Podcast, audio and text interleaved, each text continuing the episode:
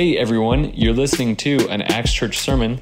If you have not heard of us before, you can check us out at www.axcamus.org or come check us out on a Sunday. All right, here is the sermon. We hope God blesses you through it.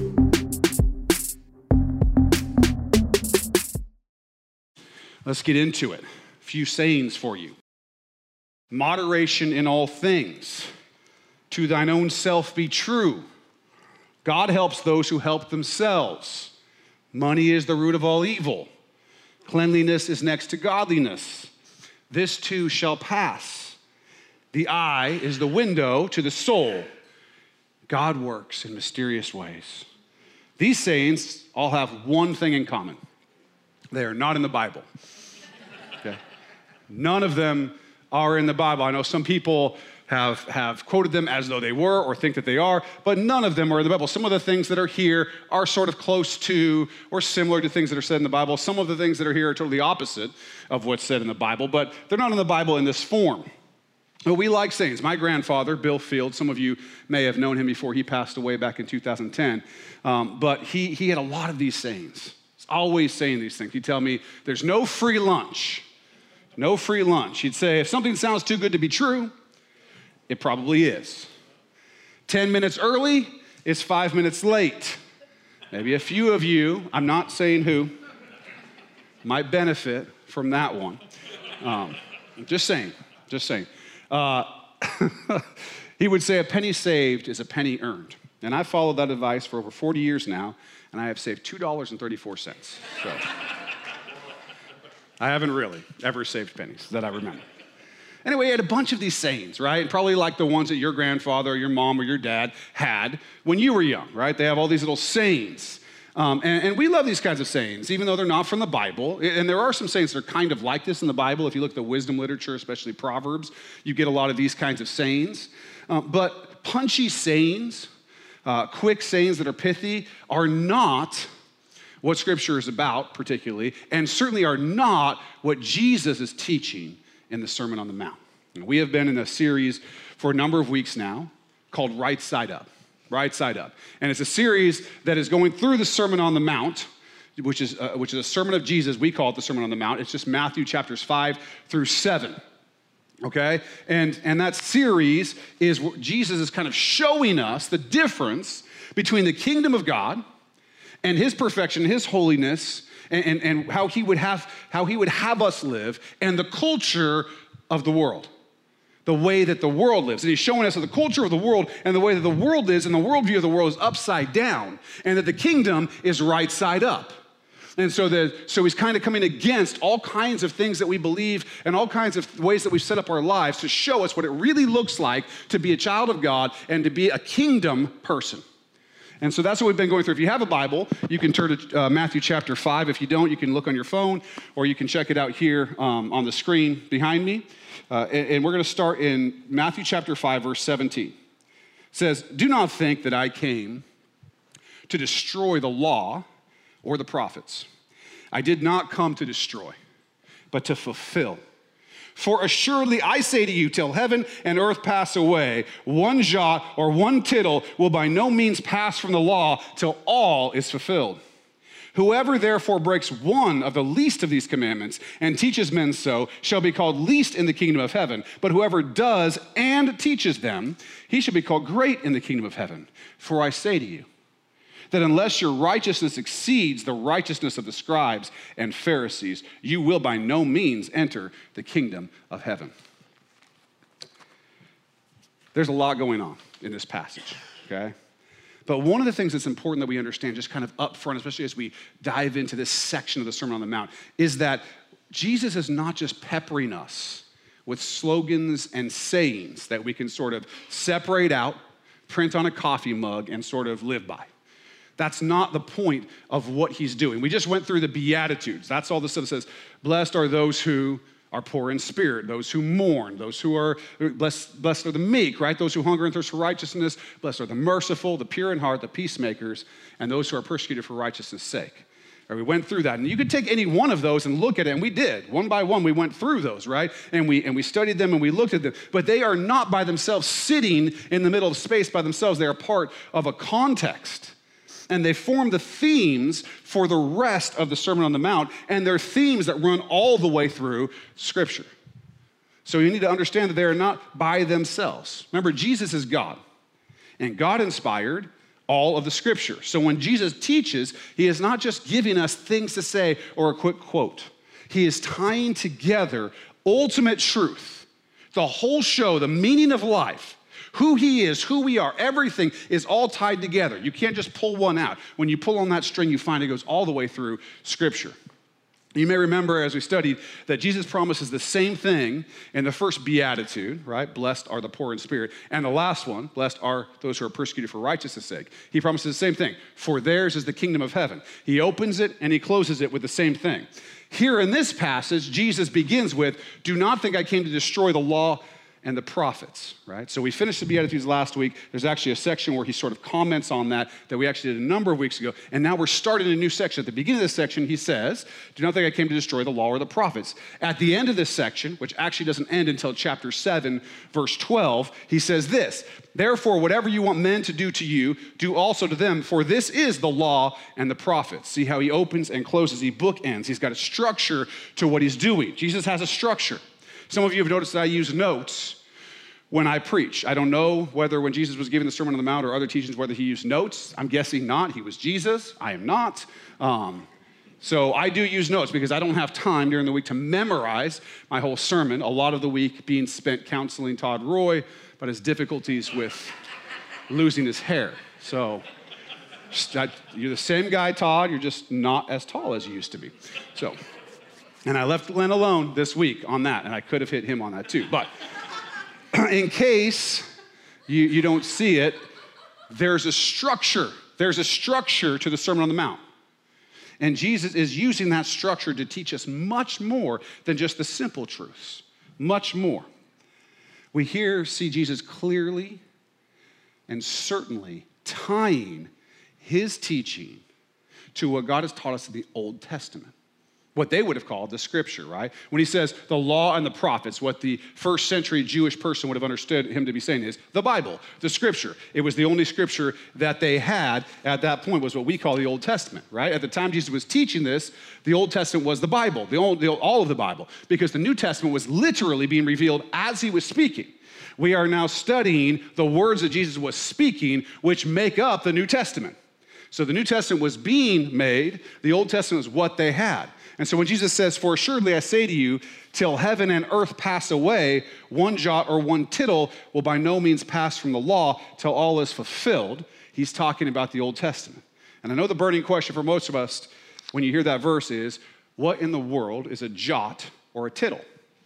Well, let me tell you. I looked this up on gotquestions.org. Uh, it is, a jot is the 10th letter of the Hebrew alphabet. It's the smallest. It was written above the line and looks to us rather like an apostrophe. So this is a jot. Okay? A tittle is even, is even smaller than a jot. It's a letter extension. Okay? It's a pen stroke that differentiates one Hebrew letter from another. So if you look at the screen behind me, you'll see one letter looks like this, and then one letter has that little pen stroke that comes out in the end. That little piece there is the tittle. Okay? It's very, very small. So Jesus is being very clear that the scripture was not being abolished, it was not being destroyed, it was not being done away with, but that it was going to be fulfilled to the tiniest detail. To the tiniest detail. Now, this is where some people start to get nervous, right? If you've read the Old Testament, because there's a lot of things in the Old Testament scripture that the Israelites were asked to keep in the law, what we would call the Pentateuch uh, including the sacrificial system. I'm guessing very few of you brought animals this morning to sacrifice. We don't do that here. We're not going to do that for you. But things like you couldn't wear clothes made of different fabrics, for those of you wearing a polyester cotton blend this morning. Circumcision, people get real nervous. Not eating pork or shellfish, no bacon. Okay, that's, that's in there, right? Before you all run out of here and think that I'm teaching you this and you look for another church, a bacon friendly church, as we call them, let me just walk you through this, okay? Um, there are some different views on what Jesus is saying here, but I'm not aware of many Christians who believe that what he's saying here is that we are going to be following all of the civil and the ceremonial and the moral laws of the Old Testament, but rather that he's saying something very different. People have kind of split this up moral, civil, ceremonial. I think it's more complicated than that. Lord willing, one day we'll get to, to really dive into the, the law and, and, and suss it out a little bit and see kind of what that's about. But the point is, we're not talking about all of a sudden now we got to stop eating bacon, okay? Obviously, that is not something that I have kept. Um, and so, uh, if you want to read further on and in different ways that people have seen what Jesus is saying right here. There's a book by D.A. Carson called Jesus, Sermon on the Mount and His Confrontation with the World, a study of Matthew 5 through 10. It's been a very helpful book to me in preparing these messages. If you want to kind of dig into it, it sort of goes into some different things that, that people believe that this might mean, but very few, if any, would believe that it means we're supposed to follow everything that's in the Old Testament. Um, what he's really saying to really understand the passage, we got to look at the words. What is he saying? He's saying that the law and the prophets will not pass away until what? Until they're fulfilled. Until they're fulfilled. Now, what does fulfilled mean? Again, typed into Google. This is the definition it gave me to bring to completion or reality, achieve or realize something desired, promised, or predicted fits pretty well here. That's what he's saying. The scripture is going to be fulfilled. We're going to bring to completion reality. We're going to achieve that which was desired, promised, and predicted. Jesus is saying something very important about the scriptures that they promise and predict something that is desired. They promise and predict something that is desired. And that these promises and predictions will be completed and realized, they will be fulfilled. Jesus is the promise of the scriptures. He is the Son of God. He is the one who has fulfilled the scriptures. That's who he is. In John chapter 10, verse 35, Jesus says, The scriptures cannot be broken. They cannot be broken. They will be fulfilled, right? He says this in John 5, 39 through 40. You, he's talking to the Jews here, you examine the scriptures carefully because you suppose that in them you have eternal life. Yet they testify about me but you are not willing to come to me to have life. And then in verses 45 through 47 of chapter 5 of John, it says, Do not suppose that I will be the one to accuse you before the Father. Your accuser is Moses. Remember, Moses is the, uh, according to the tradition, Moses is the writer of the Pentateuch or the first five books of the Bible Genesis, Exodus, Leviticus, Numbers, Deuteronomy. Okay? He's the, the writer of those. So he's saying, Moses is your accuser, right? You, I'm sorry, is Moses, on whom you have set your hope. Because if you believed Moses, you would believe me, since he wrote about me. But if you do not believe what he wrote, how will you believe my words? Jesus is telling the Jewish people something. He's telling them something very clear. He's telling them that the scripture that they claim to follow is all about him. Now, listen to what happened. Jesus rose from the dead. And, and he goes, uh, uh, there's, there's two of his disciples who are on the road to Emmaus. They've heard that he's risen from the dead, and they're just kind of like, well, what, what's going on with this? And they're confused by it, and so on. He comes, he starts talking to them, sort of disguises himself so they don't know who he is. And then he says this to them.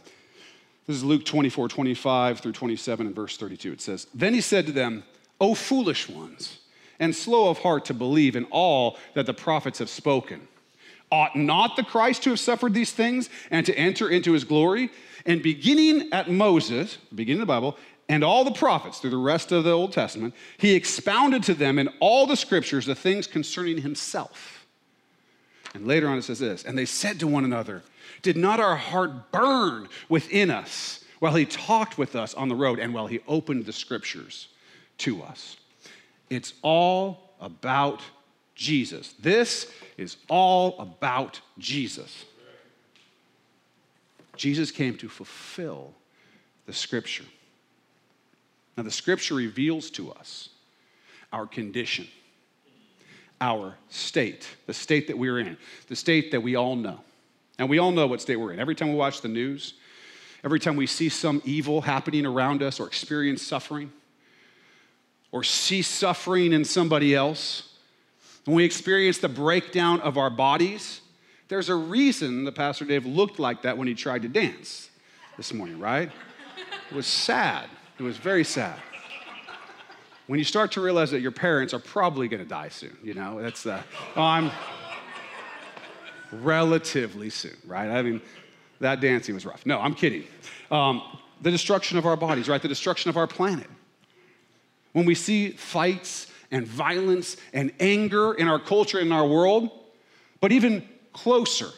Every time we put down our iPhones for a minute and take a second to reflect on ourselves and the wickedness of our own hearts and recognize the envy and the greed and the malice and the selfishness that's in us, we realize our condition, the state that we are in. The Holy Spirit, through Paul, writes in Romans 8 20 through to the first part of 24 For we know that the whole creation groans and labors with birth pangs together until now. Not only that, but we also, who have the first fruits of the Spirit, even we ourselves groan within ourselves, eagerly waiting for the adoption, the redemption of our body, for we were saved in this hope. We are groaning in the pain of this world. And here's the second part we know it's our fault. We know it's our fault. It's what C.S. Lewis says. He says, These then are the two points I wanted to make. First, that human beings all over the earth have this curious idea that they ought to behave in a certain way and cannot really get rid of it. Secondly, that they do not, in fact, behave in that way. They know the law of nature, they break it. These two facts are the foundation of all clear thinking about ourselves and the universe we live in. We know that the world is broken. We know that we are broken. And the scripture confirms this. From Genesis chapter 3, where we first see the fall, we know the problem, the problem of sin that is laid out for us, but also the promise, the prediction, the promise of redemption. Jesus promised that the seed of Eve would be our Redeemer.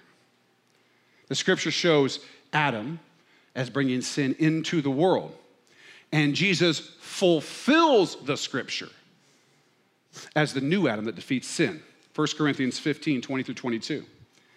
Holy Spirit through Paul writes this But now Christ is risen from the dead and has become the firstfruits of those who have fallen asleep, for those who have died.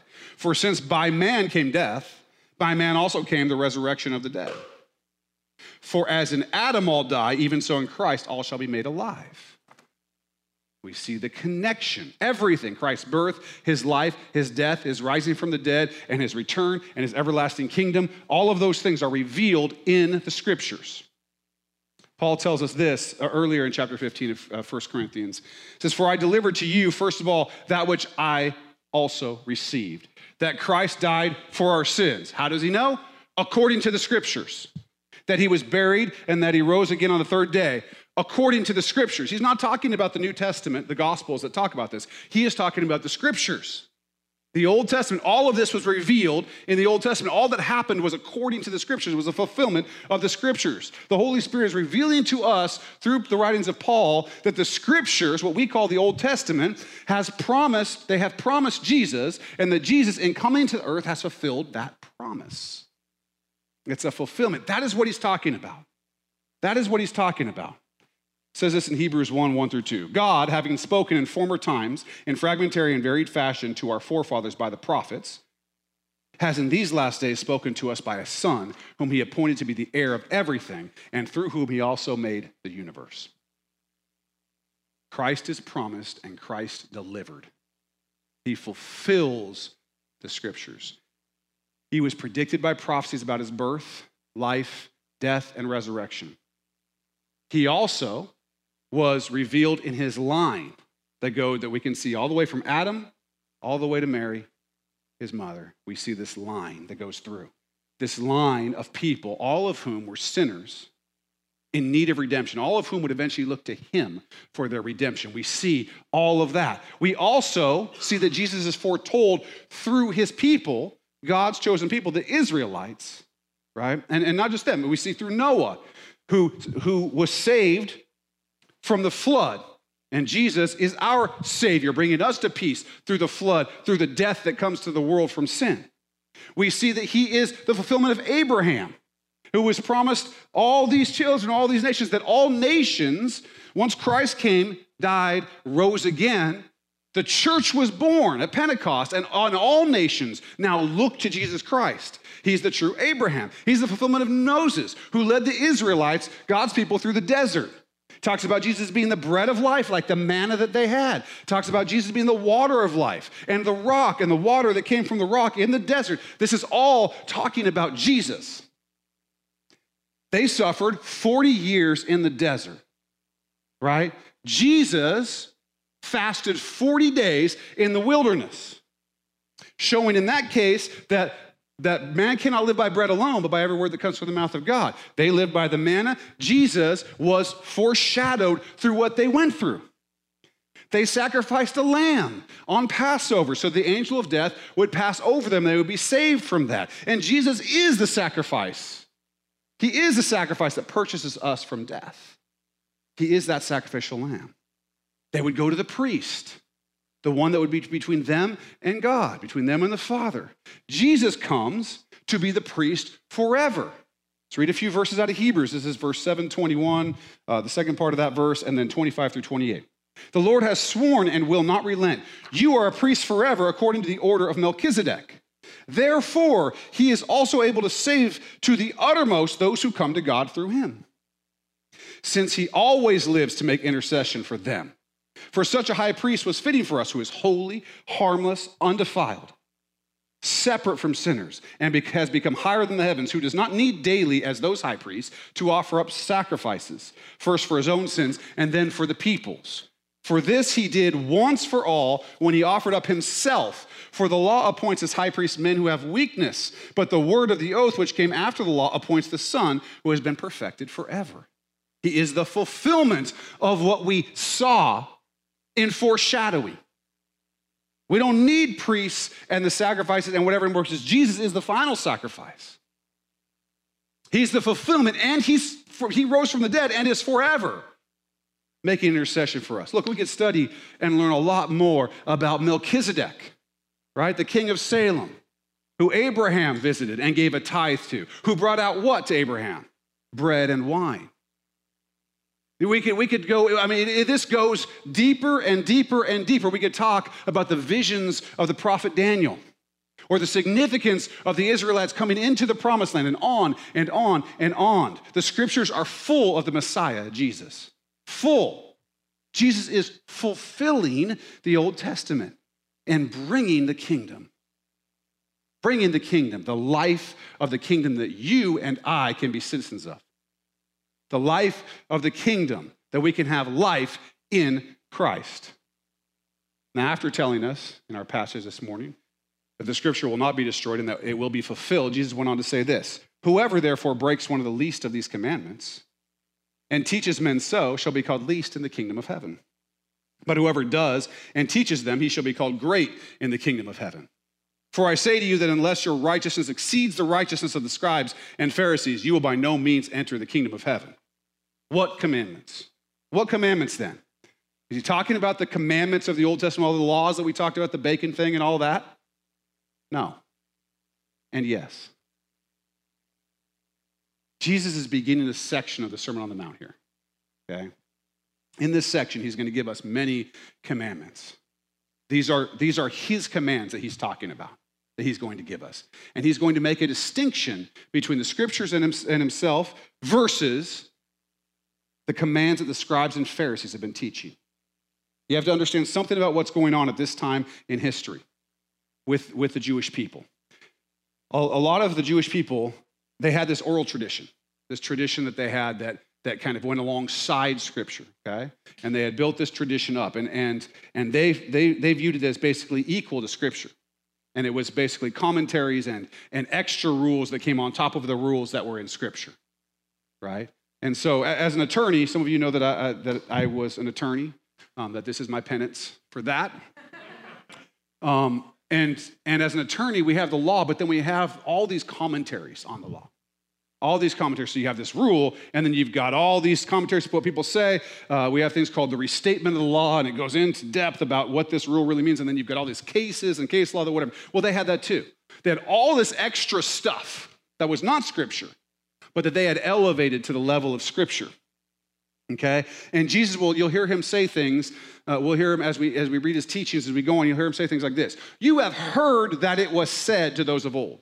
Not you have seen it written in the Scripture, but rather you have heard that it was said to those of old. That's a very different thing. He's talking about this oral tradition, right? So, and then he'll say, But I tell you, and he'll lay out the command that is at the heart. He'll drive to the heart of the scripture and lay out the commandments. That's what he's talking about here. He's separating these oral traditions and rules that the scribes and the Pharisees taught from scriptures, separating those from his commandments. And these are the commandments that we are called to follow here. What we see here when Jesus says that our righteousness must exceed that of the scribes and the Pharisees, what we need to understand here is that we could never get there. We could never get there. We cannot be that righteous. And any of you that have read Jesus' words in the gospel know that neither could the scribes or the Pharisees be as righteous as they pretended to be or thought that they were. Paul the apostle had an understanding of what the promise of Scripture was and the fulfillment of the Scripture in Jesus Christ. Okay, this is not just about knowing sayings that help us to feel good or to solve problems. This is ultimate truth. This is the meaning of life. This is what gives you as a person value that you are made in the image and likeness of God. Let me, let me explain something to you here that you need to understand that when Jesus is coming and saying the law is going to be fulfilled, I'm the fulfillment of this law. When he comes in and says, This scripture is fulfilled in your hearing today. When he's talking about that, he's saying, I am the manifestation. I am the thing that has come that is the truth. He says, I'm the way, the truth, and the life. And what he's doing by that is not only showing us who he is by everything he did, all of his miracles, all of the things he said, and then, of course, by rising from the dead, but in doing that, he's also verifying all of the Old Testament that points to him over and over and over again. And here's why that's good news to you because the world does not have that worldview. They do not believe that the scriptures are true. They see it as an old book. People say it's a Bronze Age, blah, blah, blah. Here's the thing it's a pretty fancy Bronze Age, blah, blah, blah, that completely predicts in every way Jesus Christ, who we know, who basically no scholar these days would deny that Jesus existed and did a lot of the things, even the ones who, who reject the Bible think that he did a lot of things he said, if not all the things that he said he has verified the Old Testament. And that is really good news for you because what it says is that you have value, that you were made in the image and likeness of God. That you have value, that Jesus was going to come and redeem you, even though you're a sinner and a rebel and selfish and wicked. That he was going to come, that even while you were sinners, Christ died for you. To, to understand how much value that puts on you, do you know who you are? Jesus, Jesus has come to be the fulfillment. Jesus is it. But the world doesn't tell you that. See, if you listen to the world, uh, especially these days, more and more, and we see it more and more, there's two things that I see. I see a rise kind of in atheism, and then I see a rise kind of in apathy. The atheism thing is, is what it is. The apathy thing is more of this kind of postmodern thing. It's like, I don't care anymore. I don't know what's true. I don't care anymore. Here's the thing Jesus is saying, no, no, no. Don't go there. There's truth. Look at the scriptures, dig in deep, get mature, go, go deeper and deeper and see it's about me, it's about me, it's about me, and then boom, here I am. And I fulfill and I fulfill and I fulfill, and you can trust this to be true. Because if you don't and you believe there's no God, then guess what you're worth? Nothing. If there's no God, you are just a collection of atoms bouncing around. You have no control, you have no purpose, you have no value, and we are just waiting for the heat death of the universe. Yay. Right? Yay. The only reason you're here today is because atoms bounced around a certain way and you showed up. If you believe anything that I say, it's because atoms bounced away and showed up, not because anything's true or false. None of that matters. You're just a meat sack. And Jesus is coming against that. He's saying, No, no, no, you're my child. How do you know that you're valuable? Because I said you're made in the image and likeness of God, and then I proved that what I said there was true. That's what he's talking about when he says, Not one jot or tittle will disappear from the law until it's all fulfilled. And when it's fulfilled, it means that the promises that were made were true. It means that it all comes together, that the string goes all the way through. And thank God that it does. because we have a purpose as because of that. He says, I'm the way, I am the truth, I am the life. No one comes to the Father but by me. And he proves it out by rising from the dead, which is what our faith is based on a historical fact, not some blind faith, Not some, not some we like this book better than the one the book that these people are using or better than this or better than that. No. Our faith is based on the resurrection, the bodily resurrection of Jesus Christ. If that didn't happen, we're wasting our time here and we're in real big trouble because we're worthless. If it did happen, then all of this is true. And we are worth something. And we can have hope. And we do have purpose. And we can live in joy. And it happened. It happened.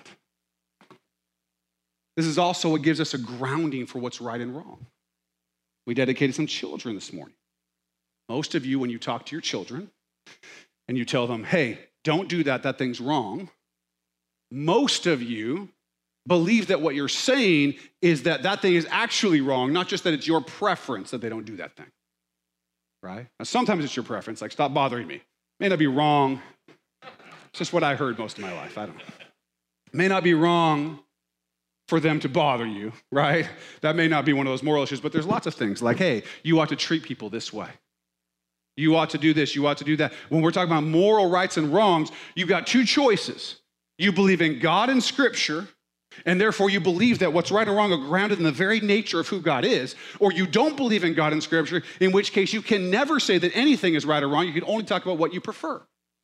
Hitler preferred this, Mother Teresa preferred that. They're both whatever. I don't think we want to live in that world. But because Jesus fulfilled the scripture, we can have faith and trust that what's right is right, that what's wrong is wrong. That's how we know who we are, as C.S. Lewis talks about. That's how we know our need for Him. Jesus is the fulfillment of the promise that although we do not deserve it, although we have been rebels against God, living selfishly, He loves us. God loved us enough to send his only begotten Son, Jesus Christ, that whoever believes in him will not perish, but will have everlasting life, will be saved, will be redeemed, will be reconciled to God. That is the gospel. And it's true. And Jesus is showing us why we should believe it's true because of his fulfillment of the scriptures. This is the hope. Jesus is the hope of the Israelites of the Old Testament. He's the hope of nations today. He is the hope of every man, woman, and child on the face of the planet that has ever lived. Their hope is in Jesus Christ that they might be reconciled to God. This is the promise of the hope that we see from Genesis 3, when we see the fall, and we see the promise, to Revelation 22, his coming kingdom and glory. It's all the same, it's all tied through. The scripture is all together. And Paul got it. Paul got it. As to the letter of the law in the Old Testament, he had more to brag about than just about anybody. Paul could brag. He had a resume, and yet that's not where his hope was. That's not where his pride was. Listen to what Paul says in uh, the Holy Spirit through Paul in Philippians 3 3 through 14. Listen to his resume and then listen to where his confidence is. For we are the circumcision who worship God in the Spirit, rejoice in Christ Jesus, and have no confidence in the flesh, though I also might have confidence in the flesh. If anyone else thinks he may have confidence in the flesh, I'm more so. Circumcised the eighth day, the stock of Israel, of the tribe of Benjamin, a Hebrew of the Hebrews, concerning the law, a Pharisee. Concerning zeal, persecuting the church. Concerning the righteousness which is in the law, blameless. But what things were gained to me, these I have counted loss for Christ. Yet indeed, I also count all things lost for the excellence of the knowledge of Christ Jesus my Lord, for whom I have suffered the loss of all things, and count them as rubbish that I may gain Christ and be found in him. Is that where you are? You count all this as rubbish just to gain Christ? That he's it?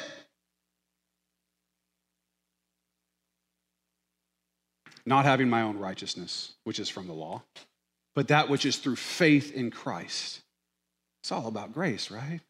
The righteousness which is from God by faith, that I may know him and the power of his resurrection and the fellowship of his sufferings, being conformed to his death, if by any means I may attain to the resurrection from the dead.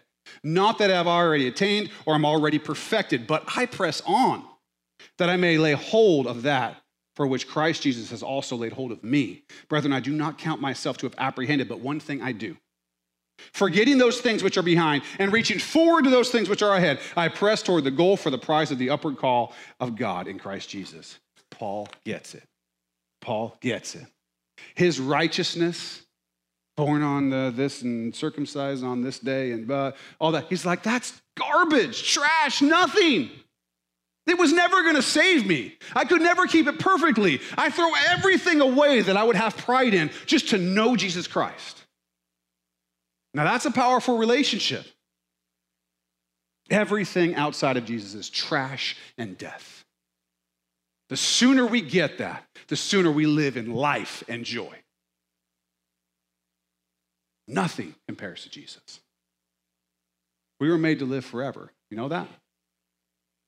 We were made for relationship with our God, our Creator, our Father, and Jesus Christ and the Holy Spirit. We were made for relationship with God. We were made for joy.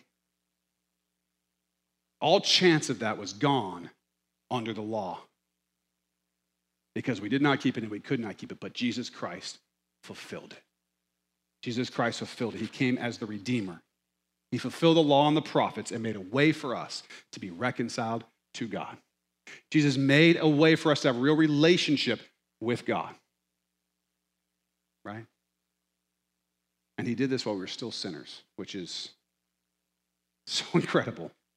Paul got that. We need to get that. We need to live like we get that. Are you living like you get that?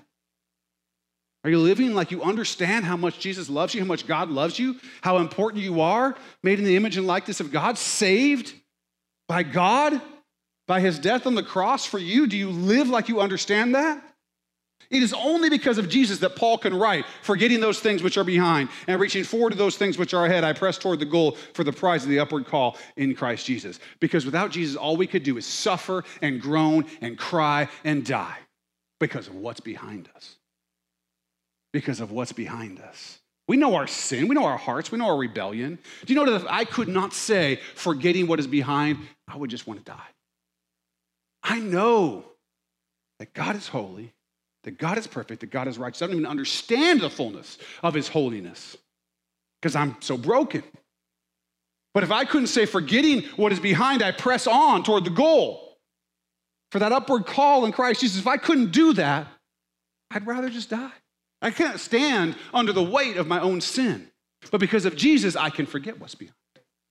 Because of Jesus, you can forget what's behind. You came in here, you've got a story, if you're honest with yourself in your heart, you're not full of pride, you know that you want to forget what is behind. But the only way you can ever do that is by Jesus. If not, then what's behind is you. And you're still in it. And you're still in the chains and the darkness of sin. But with Jesus Christ, you can forget what's behind and press on. That's an amazing thing. Some of you long for that. Some of you haven't chosen to follow Jesus yet.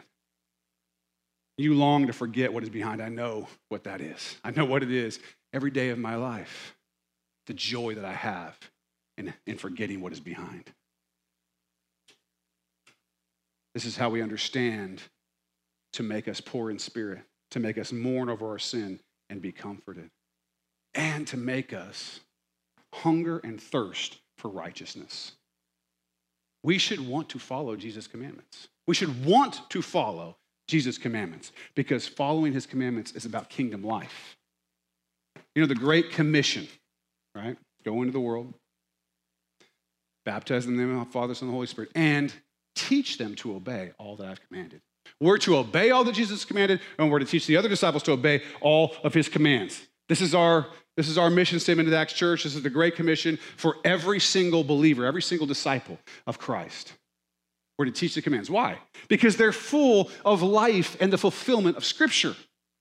The redemption and reconciliation that Jesus bought, bought and paid for and won for himself and for us. We're saved because Jesus won. We're saved because God came through his promise, came through on his promise, and gave us Jesus.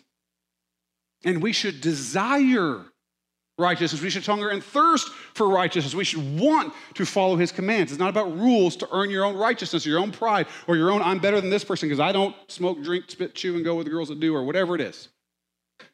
Right? So I'm better than that guy.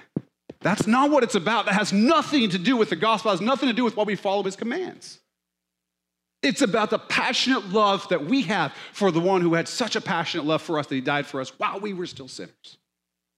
It's about wanting righteousness and holiness, not to be better than other people, not to be puffed up, but that we might know him more. I'm I'm gonna end by telling you a little bit about my kitty cat. Um, I have a kitty cat. It's actually my wife's cat. It's very soft. And I was laying in my bed this week, and I just wanted to snuggle that kitty cat, right? Kitty cat's on the bed. And so I'm thinking, I just really want to snuggle this cat. So I grab the kitty cat, and I bring it over, and I hold it, and I snuggle it. Well, here's the thing about kitty cats, or at least this kitty cat it doesn't like that. It doesn't want me to hold it all like this and just pet it and just, mm, right? And I, and I, as I was thinking about it, I realized this is the same problem I've had with every pet I've ever had and with my kids. it, come to think of it, with my wife too. Try to hold her in the bed, and after a little while, it's like, we got a king size bed, get over there. and I have a headache. Yeah. That's why I keep aspirin on the nightstand. Like, uh uh-uh. uh I'm kidding. I would never do that anymore. Um, I want to snuggle those who I love. I don't really love the kitty cat, I just think she's soft. Or my huskies, they're just kind of soft and whatever. But I do love my kids and I do love my wife. And, and when I want to snuggle them, it's an expression of, I want to be close to you. I just want to hold you. I just, I just want that physical uh, action of, of holding and cuddling, just being close, helping them to feel the, the protection and the love of my arms. But what they want, particularly my kids as they got older, they want some freedom. They don't want to be in the grasp of their father. They want to go play video games. So it's like, dad, I don't want to do this right now, right? I mean, to be fair, they're 17 and 19. No, I'm kidding. I don't. Talking about when they were little. They don't want to be in that, in that place necessarily. Here's the thing Jesus' commands are kind of like his hug, kind of like him wanting to. I, I, know that if I love my children like that, and that's my desire is to hold them close, that Jesus loves us like that, it's his desire to hold us close. And his commands are the protection and the love that holds us close. They're not about rules. They're not just about rules because he's got a power trip or something. He's God. He doesn't need to have a power trip. He could just be like, it's over. Peace. We're done. Universe, gone. He could do that. He's holding the whole universe together. He doesn't need a power trip. He's not giving you rules so that he can feel good about himself that you do what he says. That's not about, that's not what it's about. He's giving you rules because he loves you. The commands are about his love, and us following the commands is about us loving him. But what happens is sometimes the commands feel like a little bit too tight of a hug, and we get a little bit, mm, I kind of want to do this. I kind of want to push out of the protection. I kind of want to push out of the hug. It's a little too close. I want a little more of my own freedom. I want to do what I want to do. But if you understand that his commands are about loving you, that it's not about holding you so you can't do what you want to do, it's about holding you so that you'll do what's good for you, what's life giving for you. It's a lot easier to follow those commands. If you realize those commands are about a closer and closer holding with Jesus, they're about a closer and closer hug with God, they're about a closer and closer time of coming into His protection, into His love. That's all they're for. So, next time that you're, you're looking at the commands, as we go through these, and a lot of these are going to rub up against all of us, me first, as we read His commands and we go through the scripture. I want you to think that as you're pushing against it, you're pushing against the loving arms of God. You're not just pushing against some arbitrary rule, like God was like, should we allow adultery or not? Let's flip a coin. Heads, no adultery. It's not how he did it. These things flow from the nature of who God is, and they're about our human flourishing because we're made in his image and likeness. It's about love. It's about love. It's about Jesus. If you don't know him today, I want you to know him. Because following him and following his commands, is amazing. Doing them and teaching them, you're going to be the greatest in the kingdom of God. Avoiding them, pushing away, it's not going to go as well for you in the kingdom of God. You'll be least in the kingdom. We want righteousness not for the sake of righteousness. We want righteousness because it drives us closer and closer into the loving arms of our Savior. Thanks for listening to that Acts Church sermon. We hope you got a lot out of it. If you did, we'd love it if you would comment or uh, give us a review or give the track a like. Uh, it really means a lot to us to hear back from people who have um, heard these sermons and have been impacted by it. So share your story with us, share what is happening in your life um, that this is speaking into. And remember, you can subscribe to our iTunes podcast so that you can get all of our releases as soon as they come out. Thanks again for listening, and we'll be back with more next week.